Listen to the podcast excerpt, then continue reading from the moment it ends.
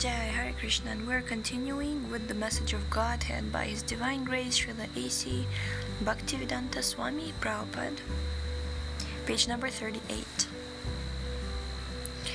We can see signs of such imperfection in the method of preaching espoused by Gandhiji. Although he chants the name of Rama, he is not aware of the transcendental science of the name. He is a worshipper of the impersonal Godhead. That is to say, his Godhead is devoid of transcendental activities. In other words, his Godhead cannot eat, cannot see, and cannot hear.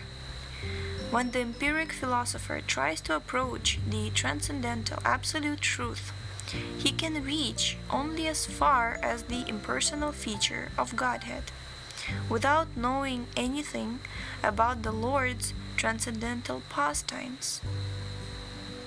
When the absolute truth is not credited with having any transcendental senses or sensory activities, certainly he is thought to be powerless.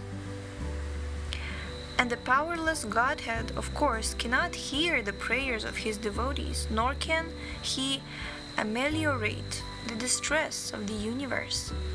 By the empiric process of philosophical research, one can perhaps distinguish the metaphysical subjects from the physical objects. But unless the seeker of truth can reach the personal feature of the absolute truth, he gains only dry impersonal knowledge of him, without any actual transcendental profit. It is therefore necessary that leaders like Gandhi establish themselves on the transcendental footing of the personal feature of the Absolute Truth, known as Vishnu, the all pervading Godhead, and arrange for his transcendental service via Karma Yoga. In this way, they can do good for the people in general.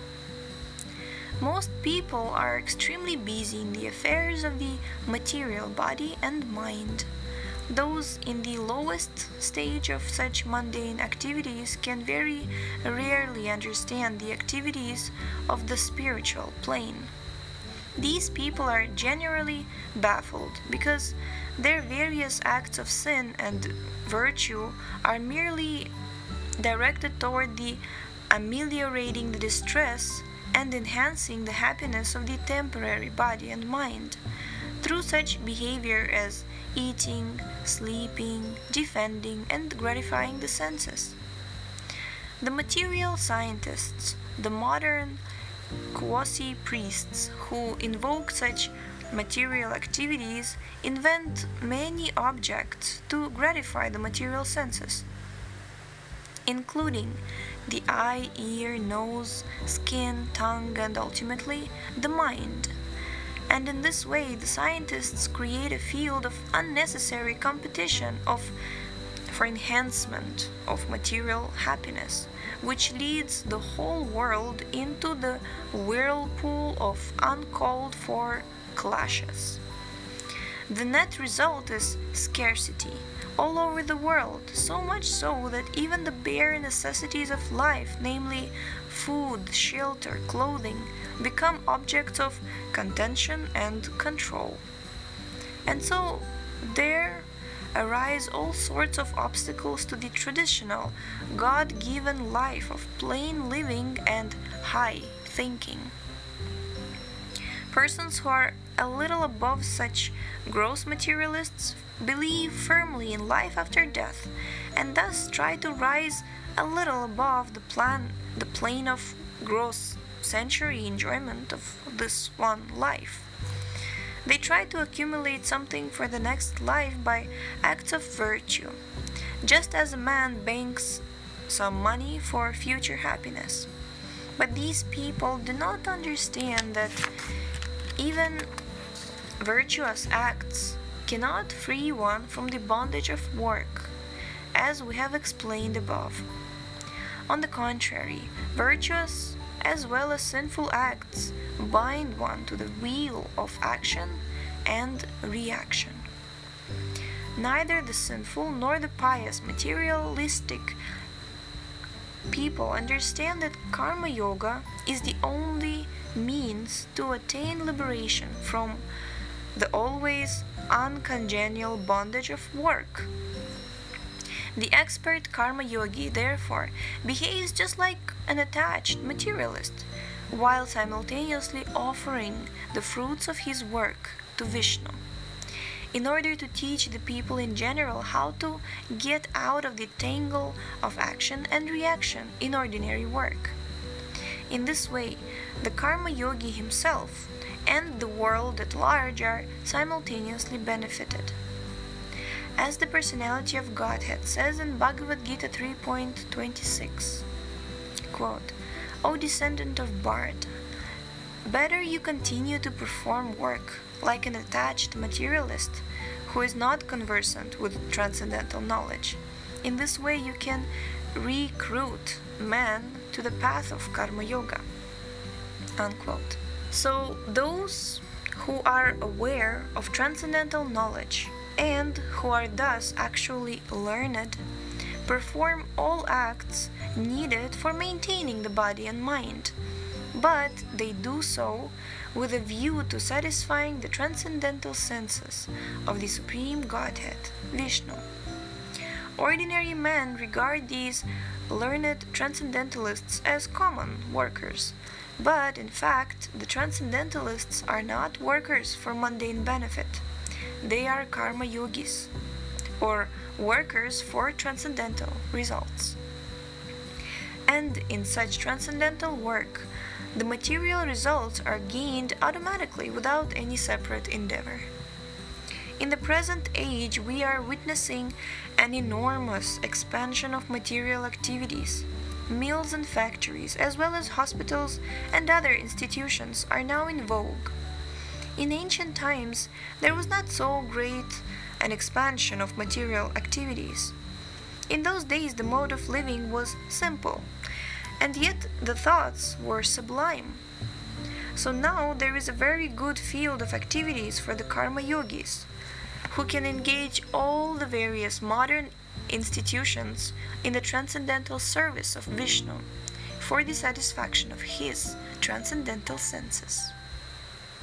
It is imperative, therefore, that a temple of Vishnu be installed in all the aforementioned institutions and in individual homes for the same purpose, worshipping the absolute Godhead in the same spirit of Karma Yoga as was maintained by the sages of ancient times. Although the all pervading personality of Godhead manifests himself in his various transcendental, eternal forms as incarnations or plenary portions or various partial portions, the sages recommend the worship of the eternal dual forms of Sri Sri Lakshmi Narayana, Sri Sri Sitaram, and Sri Sri Radhakrishna. Therefore, it is desired most earnestly that the proprietors and managers of big mills, factories, hospitals, universities, hotels, and various other institutions install a temple for worshipping any of these transcendental forms of Vishnu. This will transform all the workers in these institutions into karma yogis. It is generally experienced that workers in big mills and factories are addicted to so many abominable habits, and thus they gradually glide down to the lowest status to which a human being can descend.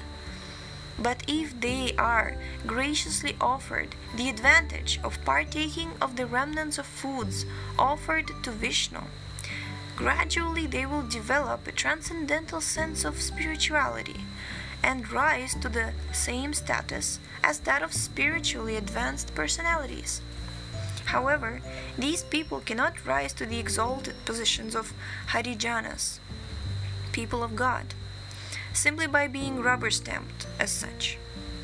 If they are influenced by a desire other than the transcendental service of Vishnu, every effort to rise them up from their degraded position will result in disaster and disturbance of the peace and tranquility of the social order. Leaders who incite such downtrodden laborers uselessly, simply for the sake of temporary gain, can never do the laborers any good. Nor can the leaders themselves benefit by such ill conceived actions. On the contrary, through such material activities, both the laborers and the capitalists inevitably fall into unwholesome quarreling and so bring on great disturbance of the social order. The problem can be solved only by a determined program of karma yoga. If karma yoga is systematically performed, we shall transcend and more than fulfill all fragmented endeavors, whether by the socialists toward equality, by the Bolsheviks toward a grand social order of fraternity, or by the laborists toward a mundane heaven, wherein laborers surpass capitalists in the acquisition of wealth. Fraternity in human society develops gradually from love for self to love for family, from love to family to love for community, from love for community to love for nation, and from love for nation to love for the international community. And in this gradual process, there's always a center of attraction that helps our love progress and develop from one stage to another.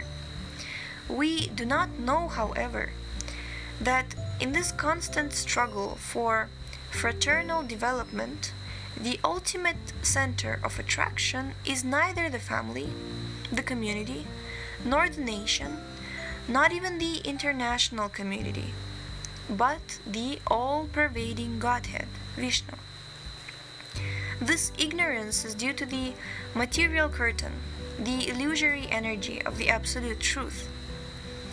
The great devotee Prahlad Maharaj confirms that people in general do not know that their ultimate center of attraction is Vishnu, the Supreme Personality of Godhead.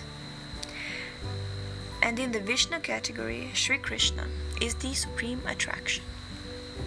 Jai. Thank you so much for tuning in today. We shall continue with this chapter tomorrow in the next episode. The link to this book is in the description. And we will see you next time. Hare Krishna.